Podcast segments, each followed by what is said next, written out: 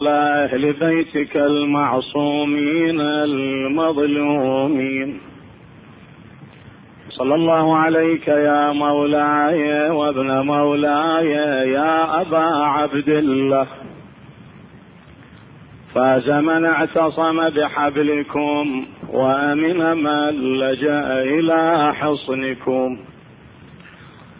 يا ليتنا كنا معكم سادتي فنفوز فوزا عظيما. قال سيدنا ومولانا وإمامنا علي أمير المؤمنين صلوات الله عليه. إنما سميت الشبهة شبهة. لأنها تشبه الحق. فأما أولياء الله فضياؤهم فيها اليقين ودليلهم سمت الهدى. وأما أعداء الله فدعاؤهم فيها الضلال ودليلهم العمى. يتوقف إثبات كل حقيقة على أمرين أساسيين. الأمر الأول نصب الدليل على تلك الحقيقة. والأمر الثاني عبارة عن دفع الشبهة عن ذلك الدليل. من قبيل أن تستدل على عصمة الأنبياء صلوات الله عليهم بأنهم حجج الله عز وجل على خلقه ولا تتم الحجة إلا بكونهم معصومين.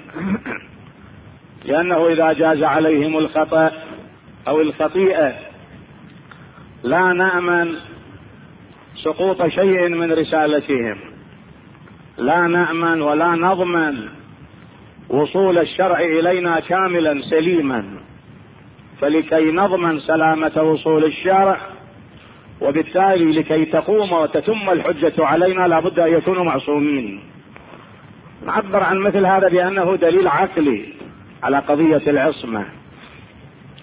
ولكن في نفس الوقت قد تثار شبهة من قبيل التشبث ببعض ظواهر الآيات الكريمة التي ربما يبدو منها خلاف عصمة الأنبياء مثل آية وعصى آدم ربه فغوى لكي يستقر الدليل في النفس لكي تقوم العقيدة على أساس متين لا بد من دفع الشبهة بأن تأتي لهذه الآية الكريمة مثلا.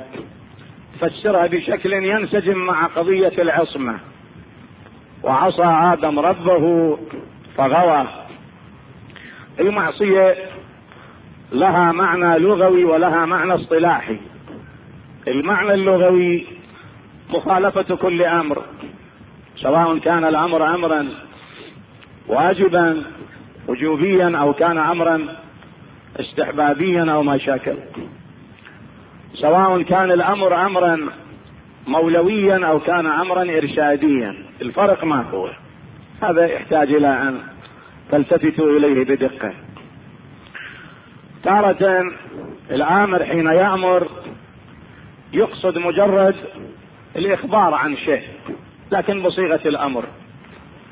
ما يطلب الامتثال بحيث يرتب عقوبة على المخالفة؟ مثل ما؟ مثل أوامر المعمار تبني بناية فتسأل المعمار هل يمكن؟ هل يصح؟ أبنيها بالطريقة الفلانية أو لا؟ المعمار يقول لك مثلا ابنيها بالطريقة الكذائية ولا تبنيها بالطريقة الكذائية المعمار ما إلى سلطة مولوية هنا بحيث يصدر لك أمر يوجب الامتثال. إنما باعتباره أهل خبرة دور أن يخبرك بنفع الخطة الفلانية أو الخريطة الفلانية وضرر الخريطة الفلانية. الكيفية الفلانية نافعة الكيفية الفلانية ضارة. فأمر في واقع الأمر هو إخبار. هذا اللون من الأوامر مثل أوامر الطبيب أوامر المهندس. هذه يعبرون عنها اصطلاحا أوامر للإرشاد. لكن أوامر العسكر لا ذيك للامتثال. الآمر لما يصدر أمر للجندي ما يريد مجرد خبرة. يقول له أنه الأمر الفلاني بالطريقة الكذا. لا يصدر له أمر بأن يمتثل مطلوب الامتثال. كذلك في الشرع توجد بعض أوامر لمجرد الإرشاد والاخبار وبعض الأوامر للامتثال واجبة التطبيق بحيث يترتب على مخالفتها عقاب. في قضية آدم سلام الله عليه لم يكن الأمر الصادر أو على الأقل لم نجزم بأن الأمر الصادر إلى آدم عليه السلام أمر مولوي أمر لوجوب الامتثال بحيث إذا يخالف الله عز وجل يعاقبه وإنما الأمر أمر إرشادي إرشادي كيف؟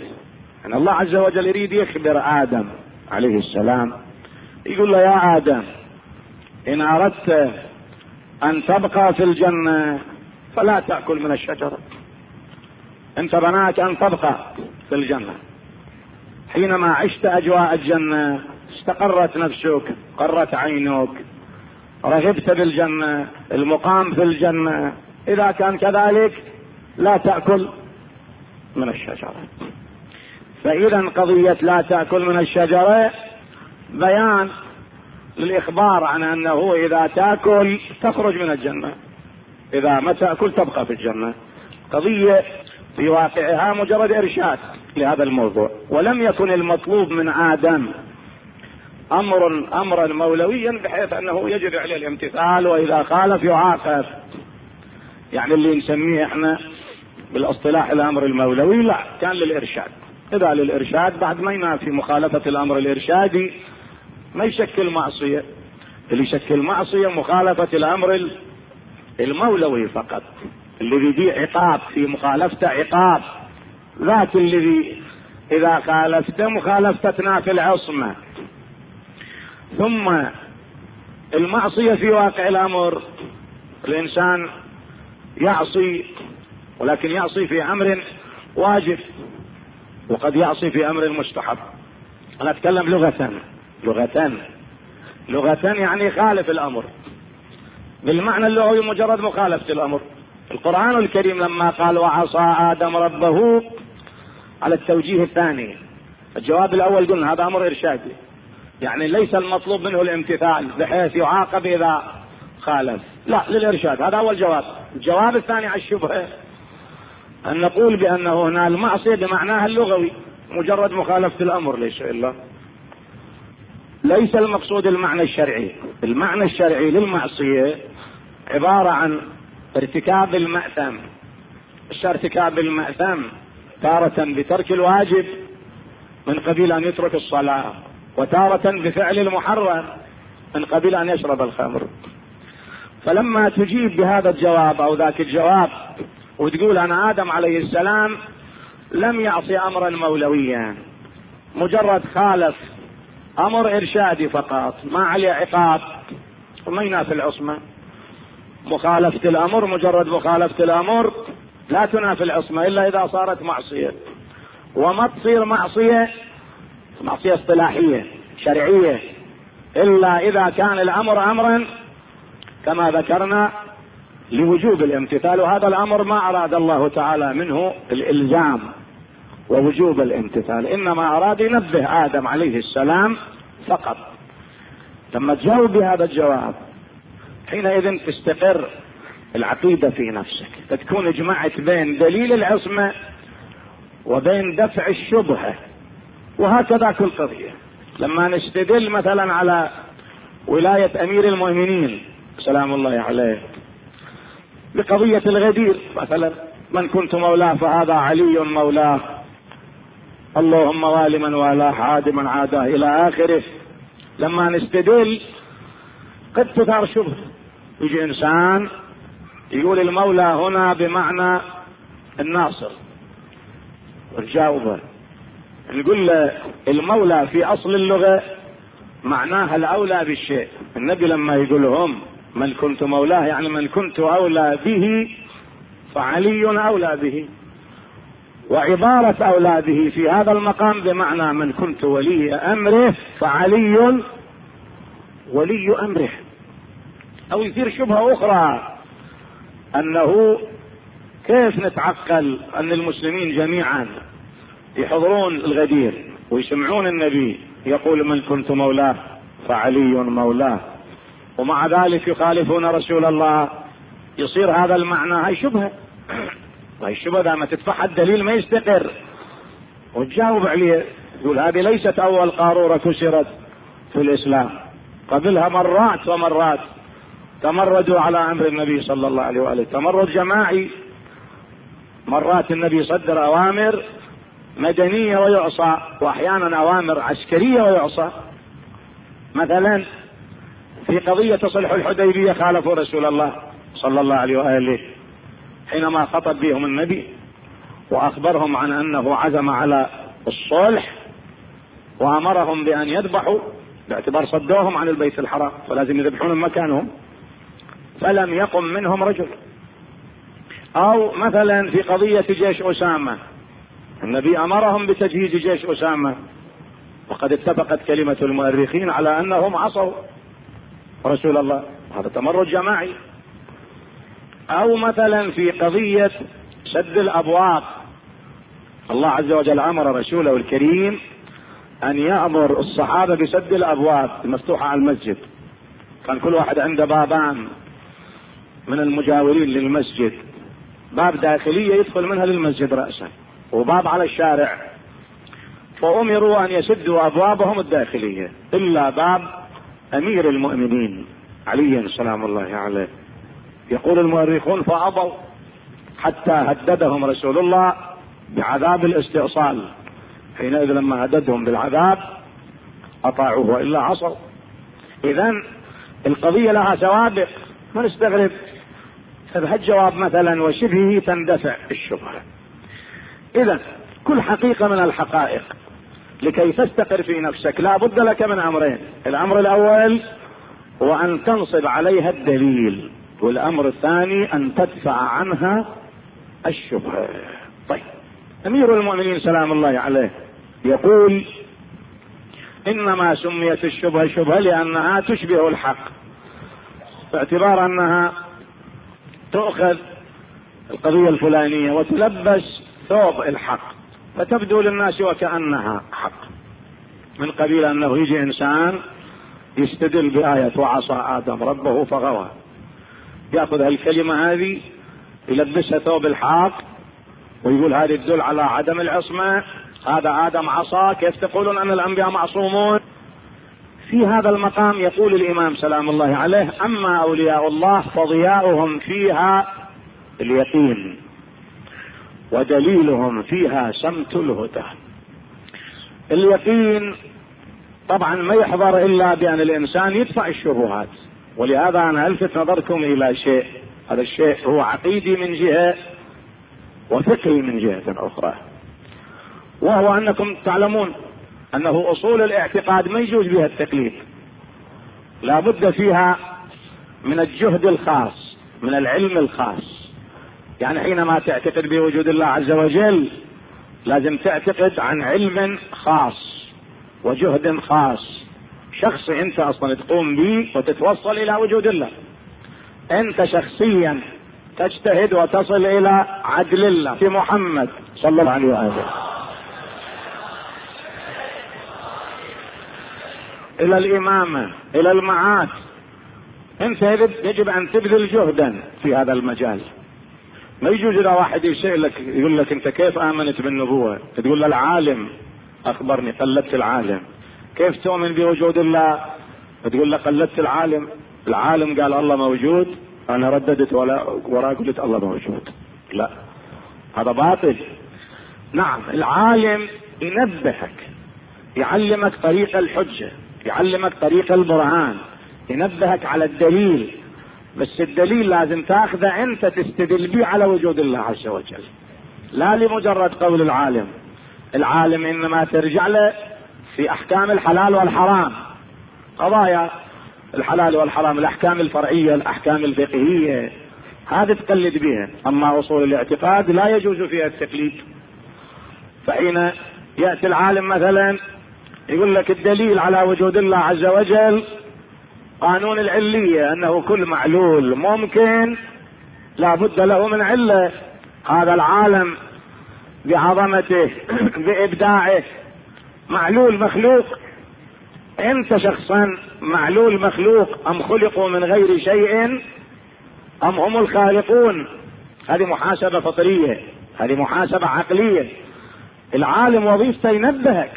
يبقى أنت تأخذ الآية أنت تأخذ الدليل أنت تستدل به على وجود الله بحيث تصل إلى مرحلة اليقين بوجود الله عز وجل. هذه نقطة. ثانيا العالم ينبهك لأنه الإنسان قد يغفل. حتى المعلومات الفطرية الأول حتى البديهيات الإنسان قد يحتاج إلى واحد ينبه عليها. لو يخلى وطبعه قد يغفل عنها فيحتاج إلى منبه ينبه. العالم يدفع الشبهة. الشبهات على قسمين. التفتوا لي جيدا. الشبهات على قسمين. الشبهات العقائدية. مرة شبهة سامع بها انت مرة شبهة غير مسموع بها. الشبهات غير المسموع بها شبهات موجودة في الكتب الدراسية تدرس في الحوزات العلمية.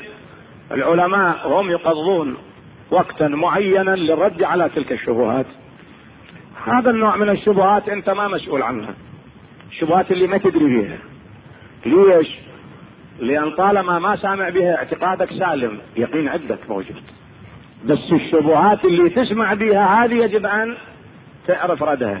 لأن إذا ما تردها صار عندك شك. إذا صار عندك شك اعتقاد ما يسلم لك. والاعتقاد لابد فيه من عقد القلب. ليش العقيدة نسميها عقيدة؟ العقيدة إيش؟ العقيدة فكرة تعقد عليها قلبك ومع الشك ما يتحقق الاعتقاد. عقد القلب ما يتحقق مع الشك. عقد القلب إنما يتحقق بأمرين نصب الدليل ودفع الشبهة. فطالما سمعت بالشبهة يجب عليك أن تعرف الرد. لو ما سامع بها طيب الله ساتر بس طالما وصلت إلى مسمعك يجب أن تعرف الرد. وإذا فعلا ما تعرف يجب أن تسأل. إما أن تسمع محاضرة أو تسأل أو تقرأ كتابا أو أنت نعم تعمل نظرك وجهدك الخاص إلى أن تتوصل إلى دفع الشبهة. هذا النوع من الشبهات أعزائي إخواني التفتوا بدقه نحن في زمان الشكوك في زمان الشبهات هو كل زمان في شكوك وشبهات. لكن في زماننا الشيء الذي حصل هذا أن كثيرا من الشبهات الموجودة في بطون الكتب التي ما يعرفها إلا العلماء. شبهات الفضل رشبهان مثلا يعني ناقشوها العلماء بالحوزات العلمية. عامة الناس ما يدرون بها ما سامعين بها. عشرات الشبهات على التوحيد على العدل على النبوة على الإمامة على المعاد الله ساتر الناس ما كانوا سامعين بها. فعقيدتهم سالمة. الشيء الذي حصل أنه في الفترة الأخيرة نبشت بعض الشبهات الموجودة في بطون الكتب اللي عامة الناس ما كانوا سامعين بها. هذه نبشت وطرحت نشرت على الناس. هذه لما نشرت يجب أن يعرف الناس الرد على تلك الشبهات. وإلا إذا ما يعرف الرد راح يكون اعتقاده متزلزلا. راح يكون الشك في واقع الأمر أحيانا مفسدا لعقيدته يبقى ظاهرا معك. لكن باطنا يعيش تمزق داخلي. نعم. قد مجاملة ما يصرح لك الشاب. الشباب باعتبار جو ديني وإسلامي ومذهبي قد ما يقدر يصرح بما في نفسه. هذا لو ينفتح عليك تماما تنفتح عليه تماما تجد مشاكل في نفسه يعاني منها مسكين. بس أحيانا الجو ما يسمح أن يبين ما في نفسه. ملتفتين ماذا أقول؟ مثل هكذا شبهات يجب الرد عليها. هذا حكم فقهي. لا أنه يستحب. ثم يعذر واحد يقول أنا مشغول موظف أنا نجار أنا كاسب أنا طالب. ما معذور. هذا حكم فقهي. مثل ما واجب عليك أن تعرف الأحكام الابتلائية الاحكام الفقهية الشرعية الحلال والحرام. الأحكام الابتلائية يجب أن تعرفها. أحكام الصلاة أحكام الصوم أحكام الحاج إلى آخر أحكام المعاملات. إذا أنت تاجر بالسوق. هذا مو مستحب معرفته هذا واجب. ما تعمده البلوى يجب معرفته.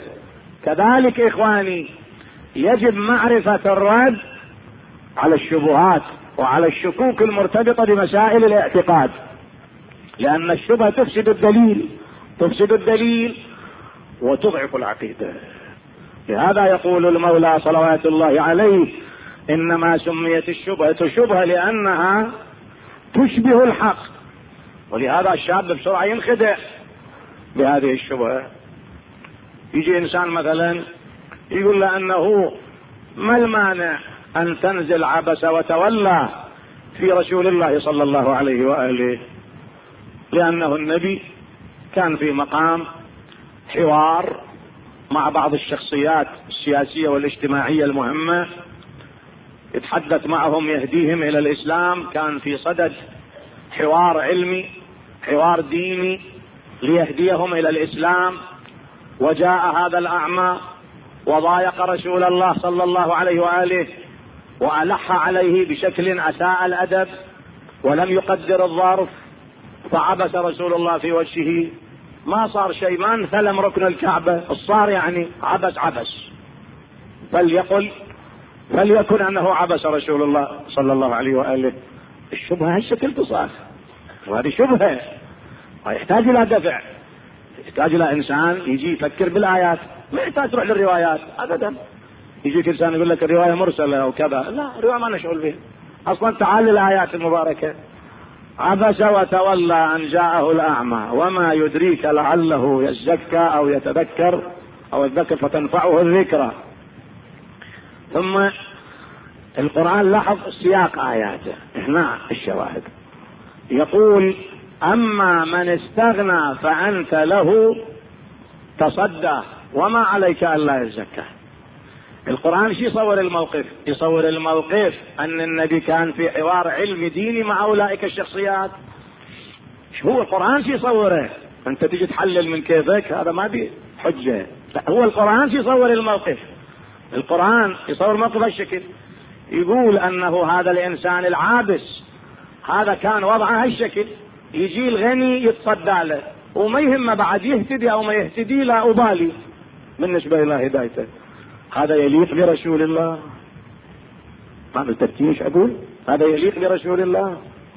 يقول له أنت الغني. ما قال له أنت مشغول بهدايته وإجراء حوار معه. مثل ما يجي إنسان مثلا يصور. لا القرآن أي شكل يصور الموقف؟ يقول له أما من استغنى فأنت له. تصدى وما عليك ألا يزكى. يليق برسول الله صلى الله عليه وآله أن يتصدى للغني لأجل غناه لا لأجل هداه. الايه هالشكل تقول؟ قل تصدى للغني لأجل غناه لا لأجل هداه. صريح الآية. فأنت له تصدى وما عليك ألا يزكى هذا خلاف وظيفة رسول الله. إن الله بعث محمدا هاديا صلى الله عليه وآله. واضح؟ هو على الشبهة. وتقول له أخي كلامك باطل. تصور الموقف ذاك التصوير. ثم بعدها وأما من جاءك يسعى وهو يخشى. يعني يطلب الهدى يخشى الله عز وجل فأنت عنه تلهى. تماما عكس ما يقول المحلل. المحلل يقول النبي كان في صدد هداية الغني. جاء الفقير الأعمى ضايقه. القرآن لا القرآن بالعكس يقول يقول عن هذا العابس كان مقبلا على الغني لغناه ولا يهمه هداه. بينما جاءه الفقير الأعمى طالبا الهدى فأعرض عنه. هذا الموقف. القرآن هو ينص عليه الشكل. إذا كان بهالشكل هذا يليق برسول الله؟ بهالشكل يليق؟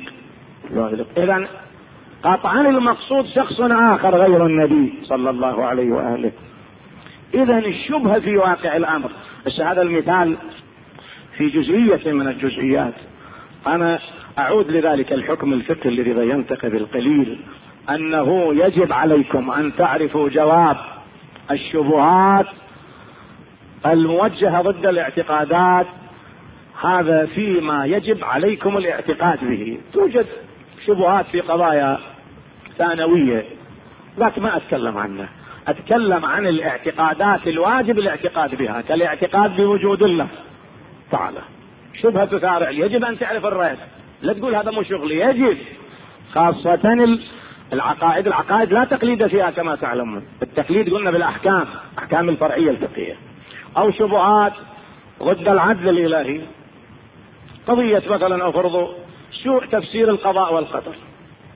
كثير من الناس يسيئون تفسير القضاء والقدر. سبق لنا أن بحثنا هذا الموضوع. أو هل من العدل أنه ناس فقراء ناس أغنياء؟ شبهة عشرات الشبهات على العدل الإلهي. وهذا يحتاج إلى رد. شبهات على النبوة. وهذه تحتاج إلى رد. شبهات مثلا شبهة أن الإسلام قام بالسيف. وهذا يحتاج إلى رد مثلا. شبهات حول الإمامة. أصلا مفهوم الإمامة ما هو؟ معنى الولاية ماذا؟ تقسيمات الولاية علم الإمام. هذه مسائل تدرس عادة في بحث الإمامة. وهكذا قضية المعاد توجد شبهات. فإذا الشبهة التي يسمع بها الإنسان المكلف فيما يجب الاعتقاد به مثل هذا النوع من الشبهات إذا سمعت به يجب أن تعرف الرد.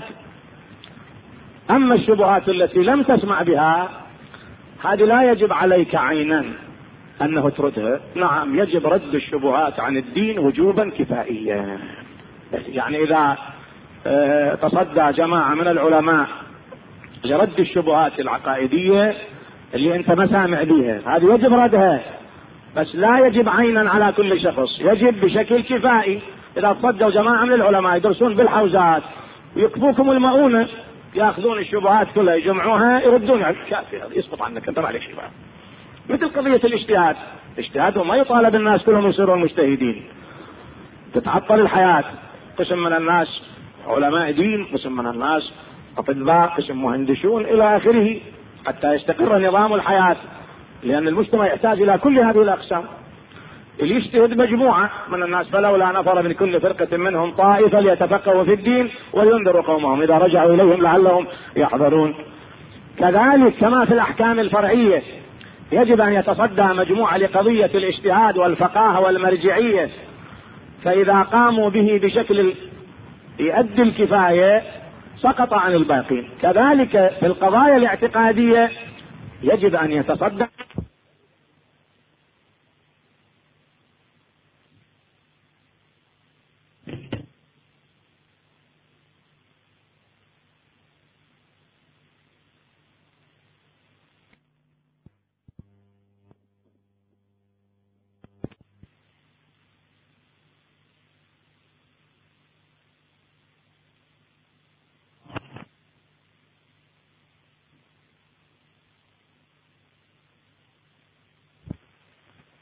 يجب أن يتصدى من يرد على تلك الشبهات.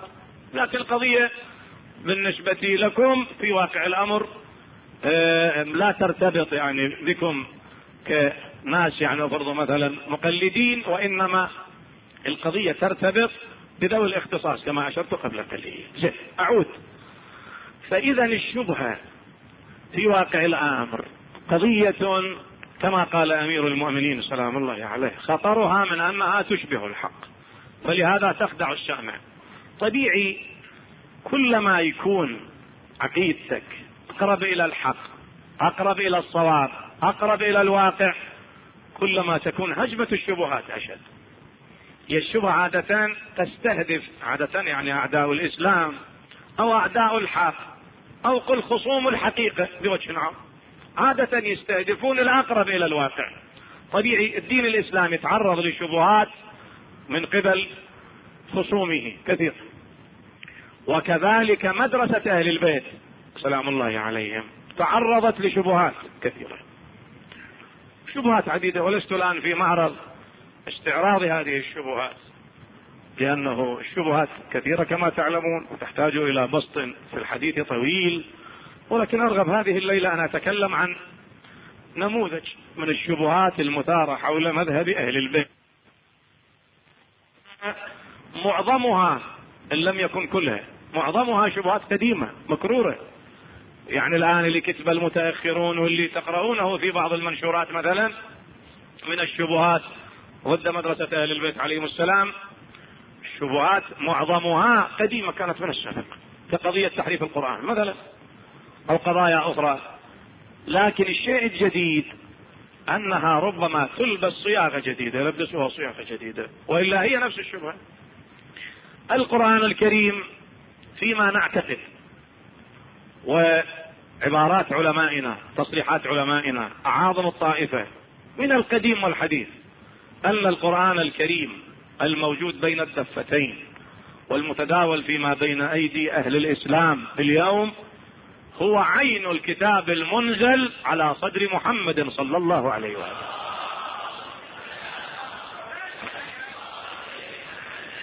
لكن ربما يأتي هنا وهناك أشخاص يثيرون شبهه حول اعتقادنا بسلامه القرآن من التحريف. كقضية مصحف فاطمة عليه السلام وطالما قلنا وأعلنا بأعلى صوتنا وفي مرات وكرات. ومناسبات عديدة. أنه رواياتنا صريحة. وفي الكافي موجوده الإمام سلام الله عليه ينص على أن مصحف فاطمة عليها السلام ليس قرانا. صحيح اسمه مصحف. المصحف بمعنى اللغوي مجموعة صحف. لا بمعنى قرآن. الإمام ينص يقول هو عبارة عن أخبار ما سيكون دورة خبرية مستقبلية فقط.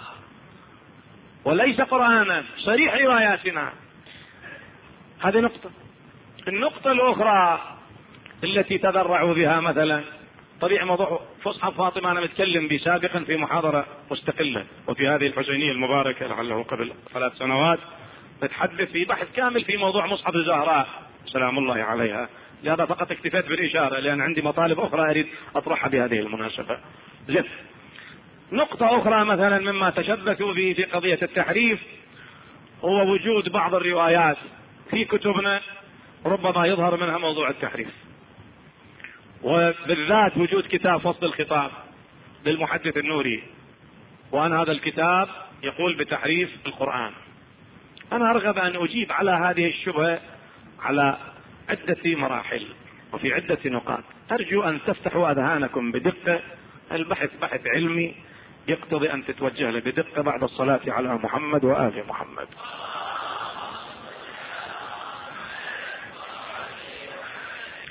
المحدث النوري من أعاظم المحدثين ورجل موسوعي وإحصائي. وتدري اللي يتخصصون بالإحصاءات يهم عملية الجمع والسبر والتصنيف أشبه بمن مثلا يتخصص في إحصاءات الإجرام. معناه أنه هو مجرم؟ لا. بس افرض تخصص في ذلك.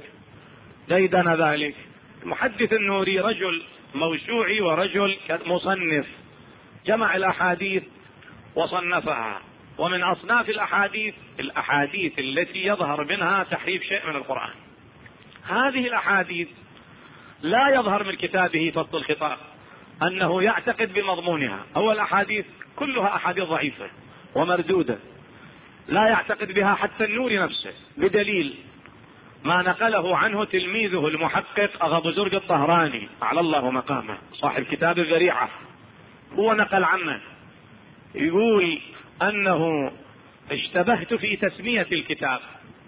بدلا من تسميته بكتاب فصل الخطاب في عدم تحريف. في عدم تحريف كتاب رب الأرباب عدم سقطت في التساهل للتساهل بالتعبير. هذا معروف يعني في استعمالاتنا. قد إنسان مثلا أفرضه تسقط كلمة من عباراته للاختصار. من قبيل أفرضه مثلا فلان غير ناجح بالامتحان. فلما تيجي تعنون القضية تقول مسألة نجاح فلان. هي مسألة عدم نجاح فلان بس للسرعة والإختصار تقول مسألة نجاح فلان. كذلك ميرزا النوري يقول أنه الهدف كان مجرد جمع الروايات فقط لكي يرد عليها المحققون وليس الهدف هو الإقرار بتحريف القرآن الكريم. ثم يقول حصل اشتباه التسمية بدلا من أن يسمى الكتاب بكتاب فصل الخطاب في عدم تحريف للسهوله سمي فصل الخطاب في تحريف كتاب رب الأرباب. هذا بالنسبة إلى الاسم. بالنسبة إلى المضمون أيضا اشرت المضمون ما يذكر بعقيدة إلى هو لا فقط يجمع روايات. وما يكون الكتاب حجة على الكاتب إلا إذا كان يعتقد بما كتب. ولهذا قالوا ناقل الكفر ليس بكافر. إذا يعتقد بما كتب نعم. أما أحيانا يجمع من باب التوثيق العلمي ليس إلا. ولهذا حتى كتاب الكافي الشيخ الفلاني على الله مقامه ربما في روايات لا نقبلها رواية ضعيفة. ما نقبلها. كذلك الشيخ كان هم مجرد جمع روايات وليس التبني هاي اثنين ثلاثة. أنه الميرزا النوري الروايات اللي ذكر رواية ضعيفة كما أشرت. وإذا كانت هذه الرواية ضعيفة فلا تكون حجة أبدا. رابعا هذا الكتاب لما صدر لئلا يتوهم أحد أن الشيعة يقولون بالتحريف اتصدى أحد المحققين. المحقق الشيخ محمود الطهراني ألف كتابا في إثبات سلامة القرآن من التحريف. حتى لا يتوهم أحد أنه كتاب الميرزا النوري المقصود منه الاعتراف بالتحريف. لا هو بالمقابل كتب كتاب وبين قال ترى الميرزا النوري مقصوده مجرد جمع الروايات ليس إلا مثل السيوطي. أنا اضرب لك مثال الآن. السيوطي في كتابه الإتقان يذكر مصائب في التحريف. أقدر أنسب إلى السيوطي الاعتقاد بتحريف القرآن أو أنسب لإخواننا أبناء المذاهب الأخرى الاعتقاد بتحريف القرآن؟ قال أضرب لك أمثلة. مثلا السيوطي يذكر من النظريات. نظرية أن القرآن نزل بالمعنى وأما الصياغات الصياغات للنبي صلى الله عليه وآله. هذا الصياغات الموجودة هذا صياغات للنبي. أما القرآن فقط معاني القرآن الموجود معاني المصحف هي معاني إلهية. أما الصياغة إلى ألفاظ الألفاظ للنبي صلى الله عليه وآله. وهذا المعنى يعتقد به المسلمون اليوم؟ عندنا مسلم يعتقد أن هذه الألفاظ للنبي بس المعاني لله عز وجل. عندنا مسلم يعتقد أي شكل؟ لا. أقدر أنسب للسيوطي. هذه العقيدة عقيدة فاسدة. بس أدري قطعا السيوطي وما يعتقد بها. ذكرها من باب نظرية. كأي عالم من العلماء لما يستعرض موضوع يذكر النظريات الصحيحة والفاسدة. يبين فساد الفاسدة ثم يختار الصحيح. أو لا يجمع ليترك للمحققين أن يحققوا. هذا واحد. اثنين من الروايات مثلا ما روي عن البخاري موجود في البخاري. سيروي في الإتقان وغير الإتقان. قضية الآية التي ينسبها بعض الصحابة والذي ما موجودة الآن في القرآن أصلا. يقول مما أنزله الله على رسوله لا ترغبوا عن آبائكم فإنه كفر بكم أن ترغبوا عن آبائكم. والحال ما موجودة في القرآن بين أيدينا ما موجودة هكذا آية. هذه البخاري يرويها عن بعض الصحابة وينقلها السيوطي. هذه رواية موجودة. وظاهرة في التحريف. يعني يقول هذه آية والحال ما موجودة في الآن القرآن الموجود بين أيدينا. هل يمكن أن أنسب للبخاري القول بالتحريف؟ لا. ولا للسيوطي ثلاثة آية إذا زنى الشيخ والشيخ فارجموهما. عندنا شكل آية بالقرآن؟ ما موجودة. هذه الآية يدعيها عدد من الصحابة أو على الأقل واحد من الصحابة. وذكرها السيوطي عنهم أيضا. هل معنى ذلك أن ننسب لهم القول بتحريف القرآن؟ أربعة. ما ذكره أبي بن كعب. وهذا ينقل عنا أحمد بن حنبل في المسند. أبي بن كعب يسأل رجلا يقول له كم تقرؤون سورة الأحزاب كم آية؟ قال له 73 آية. قال أما كنا نقرأها على عهد رسول الله كالبقرة أو أكثر. والحال البقرة 286 آية. بعد يقول له أو أكثر. كم الفاصلة بين 73 إلى 286 ما عندنا إحنا روايات تحريف هالشكل الروايات الواردة في كتبنا واللي نرد عليها. أقصى ما فيها تقول أنه آية الولاية سقطت. أقصى ما فيها آية واحدة أو جزء من آية. هالمقدار أما ما عندنا رواية تقول أنه سقطت هكذا فاصلة طويلة بين 73 إلى 286 ابدا ما عندنا روايات هكذا. أكثر من هذا. ما رواه السيوطي عن عبد الله بن عمر. يقول لا يقل أحدكم حفظت القرآن كله أو قرأت القرآن كله. وما يدريك ما كله لقد ذهب منه قرآن كثير. وهذه بعد أضخم من ذيك الدعوة. زين هذه كلها موجودة الآن. موجودة في كتاب الإتقان يباع بالسوق وبالمعرض الأيام المعرض مفتوح لعله موجود. كتاب الإتقان في علوم القرآن لجلال الدين السيوطي. هل يمكن أن أنسب للجلال السيوطي أو أنسب لإخواننا أنهم يقولون بالتعريف؟ لا. ليش؟ لأن هذه الروايات ما يبنون عليها، يسموها نسخ التلاوة، ما يبنون عليها. ابدا. أكثر من هذا. صدر عام 1948 كتاب باسم الفرقان في تحريف القرآن لأحد كتاب إخواننا من المذاهب الأخرى صدر بالقاهرة الكتاب وطلب الأزهر في وقته من الحكومة المصرية أن تصادر الكتاب وصودر الكتاب ورفع المؤلف دعوى قضائية إلى مجلس الدولة المصري آنذاك عام 48 القضية. قضية مسجلة في مجلة مجلة مصرية اسمها رسالة الإسلام. مجلة رسالة الإسلام بالعدد الرابع تجدون تفاصيل هذه القضية. هناك الملف كله موجود. رسالة الإسلام اللي كان اصدرها في وقت دار التقريب موجودة. بالعدد الرابع تجدون هذه القضية. مثل ما ينسب إن كتاب فصل الخطاب للنوري بالمقابل موجود عندهم كتاب إيش؟ الفرقان في تعريف القرآن. وحاشا لكتاب الله أن يكون محرفا. صدر وصودر الكتاب. ورفع المؤلف دعوى قضائية إلى القضاء الإداري التابع لمجلس الدولة المصري في وقتها. طالبا بالتعويضات فرفض القضاء الإداري. هذه قضية موجودة مسجلة أنا أسأل أقول الهدف من وراء اتهام أبناء طائفة مسلمة بأنهم يقولون بتحريف القرآن الهدف ما هو؟ هذا الذي يتهم ملتفت النفس هو في الواقع على من يجني؟ تقدر تجاوبني هي الجنايه قبل كل شيء على من؟ الجنايه لا على المذهب فقط. لا لا الجنايه على الإسلام الجنايه على القرآن نفسه. لأنه إذا أريد أنا بالمقابل وإن كان هذا ليس من شأننا أبدا. ولهذا لما يصدر منشور يتهم الشيعة بتحريف القرآن وبالمقابل نقدر نصدر منشور نطلع لهم كل هالروايات. نقول تفضلوا. أنتم تقولون بالتحريف أكثر. ابن فلان يقول سقط منه قرآن كثير. فلان يقول آية الأحزاب تقولون 73 بينما هي 286 زين؟ آية إذا زنى الشيخ والشيخة. آية كذا آية كذا. لأن كلها نجمعهم ونقول لهم كذلك أنه فلان منكم كتب الفرقان في تحريف القرآن. النتيجة ما هي؟ النتيجة للمتفرج الخارجي. يعني اليهود النصارى لما نجي كمسلمين طائفة تتهم الأخرى بأنها تقول بتحريف القرآن. النتيجة ما هي؟ النتيجة جناية على القرآن نفسه. لأنه أبناء الملل الأخرى الملل الأخرى. لما يلاحظون الوضع يقول لك تفضل هؤلاء المسلمون.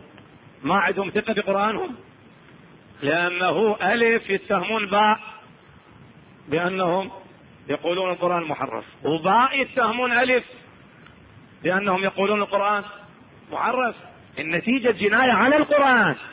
هذا اللي يصدر هكذا اتهامات ما ملتفت لنفسه هذا نوع من الغفلة أو شبه الغفلة. ولهذا يقول أمير المؤمنين سلام الله عليه في الكلمة التي صدرنا بها البحث.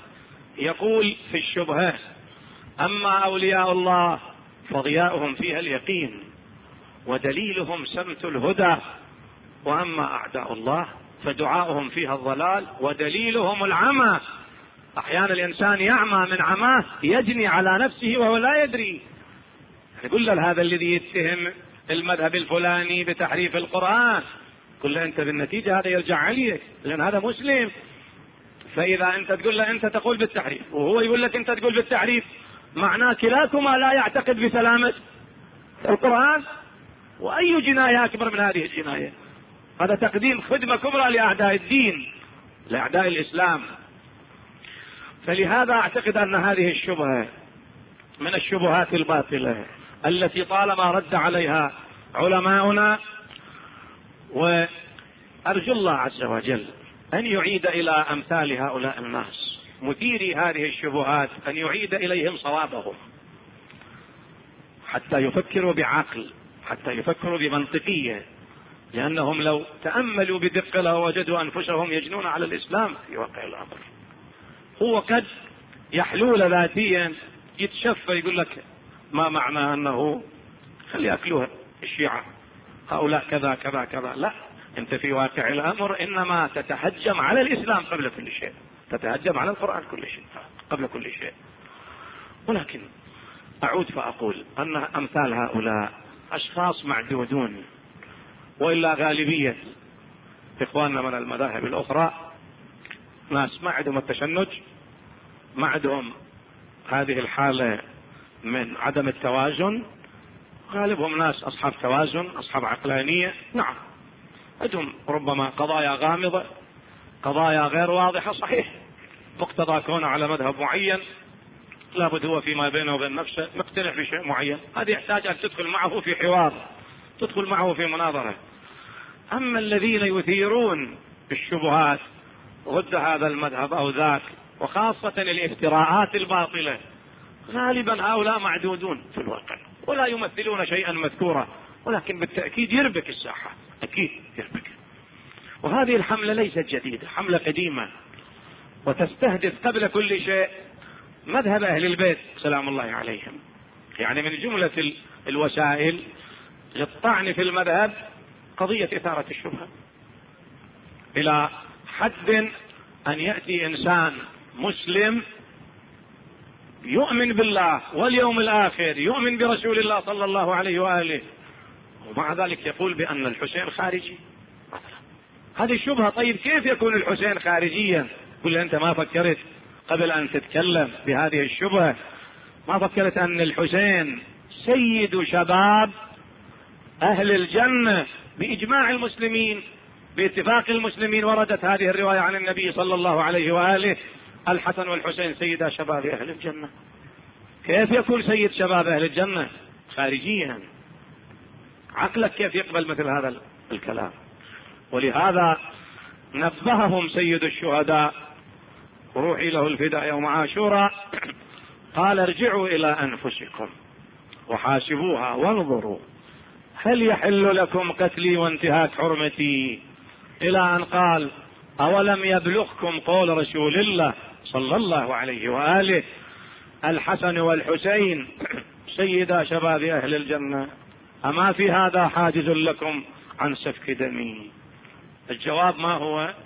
كما قال المرحوم الشيخ كاشف الغطاء أعلى الله مقامه الشريف في أبياته الرائعة. وقام لسان الله يخطب فيهم فصموا كما عن قدس أنواره عموا.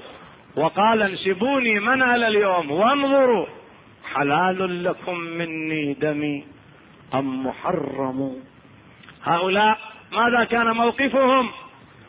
فغدوا حيارى كما قال المرحوم السيد الهندي يقول فغدوا حيارى لا يرون لكلماته الشريفة لا يرون لوعظه إلا الأسنة والسهام. جوابا حتى إذا أسفت علوج أمية.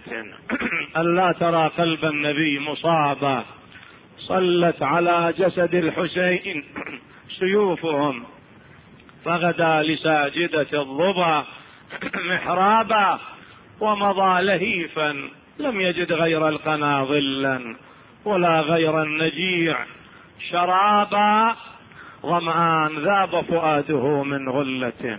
لو مست الصخر لأصم. لذاب لهفي لرأسك فوق مسلوب القنا. يكسوه من أنواره جلبابا. يتلو الكتاب على السنان وإنما رفعوا به فوق السنان. كتابا قتل وقطع رأس شريف وسبي لحرمات الله سبايا. تتصفح البلدان صورة سبيها من كربلاء إلى الكوفة ومن الكوفة إلى الشام وهكذا إلى أن عادوا إلى مدينة رسول الله. صلى الله عليه وآله في رحلة مليئة بالآلام مليئة بالأحزان والأشجان مدينة جدنا لا تقبلينا فبالحسرات والأحزان. جينا خرجنا منك بالأهلين جمعا رجعنا لا رجال. ولا بنينا يا أصل للمدينة شلون يا حسين؟ ودارك أشوف انهب يا عين سطرني الدار سطر بسبعين. شفيد البواش وصبق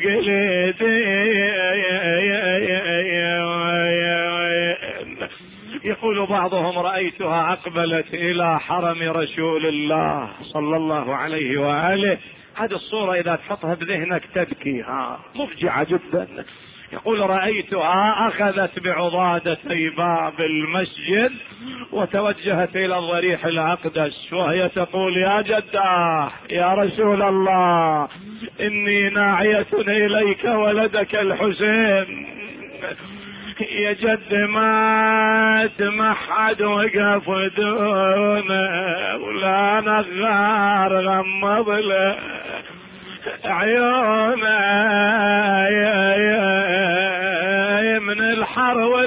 والعطش من خطف لونه يا جدي يا من الظما قلبه فطار أقبلت إلى دار الحسين عليه السلام. ماذا ترى في دار أبي عبد الله؟ ترى أمامها دارا يرثي لها الرأي إذا مر بها. موحشة مقفرة ألا لا تزان الدار إلا بأهلها. على الدار من بعد الحسين. سلام وجالت الذكريات في ذهن زينب. تتذكر أيام عزها مع الحسين. اسمع هذه الصورة رحمك الله أيها الشاعر. أخويا مات النساء أيام العز بظل جدنا النبي الهادي. الله. أيام أيام عزيزة مرت على زينب. خويا مات النساء أيام العزب ظل جدنا الهادي ومن الطاهرة الزهرة وابونا غافل بنادي يا علي.